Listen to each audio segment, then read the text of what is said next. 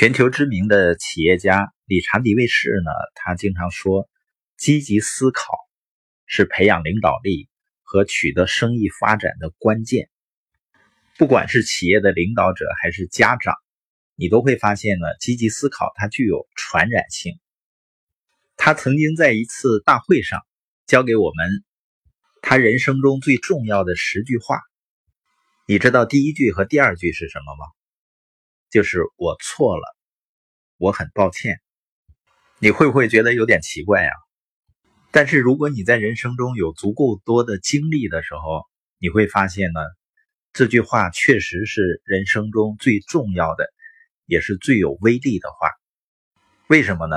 因为对于大多数人来讲，我们不愿意说这样的话，因为认了错，就好像说明自己不够好。我们会感觉好像伤害了自己的骄傲和自尊。我也是跟大多数人一样，觉得说我错了或者我很抱歉是很难启齿。所以呢，我会先在我的家庭环境里多表达这两句话。然后呢，我们的孩子小小辈儿，他最常说的一句话就是“我很抱歉，对不起，我错了”。所以有一次我问小小辈儿，我说：“你为什么愿意承认错误呢？”你犯了错误，是不是意味着你不够好呢？他说不是的，我犯了错误，只是因为我成长的不够。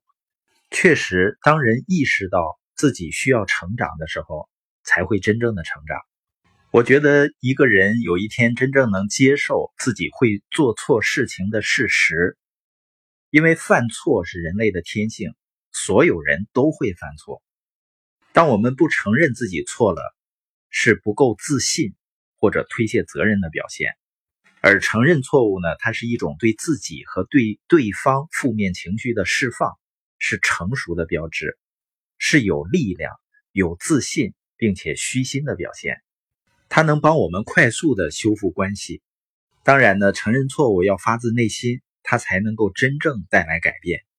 当我们改变了，我们还能带动影响周围的人去改变。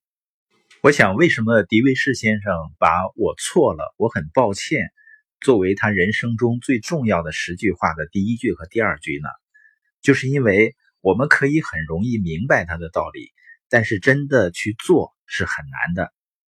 你看，包括美国的总统特朗普，他很明摆着有很多错误的表达或者错误的决策，但是你从来在他嘴里听不到他错了，啊，他倒超有自信。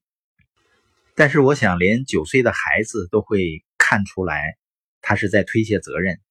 所以这么大的一个人物，他都不愿意去承认错误，可见呢，说我错了会有多么难。如果我们划一艘船，船遇到了麻烦，那水手呢，他会调整船帆。那我们犯错误了，我们需要调整我们的思维。有的时候我们说我错了。可能会担心影响自己的形象和自尊，实际上是恰恰相反的。当我们勇于承认错误的时候，这恰恰是我们有勇气、我们有自信的表现，而它恰恰呢能够提高我们的形象，尤其在家里面，因为一句“我很抱歉”，它能瞬间改变两个人之间的氛围。所以。建立积极的思考方式，让我们从“说我错了”开始吧。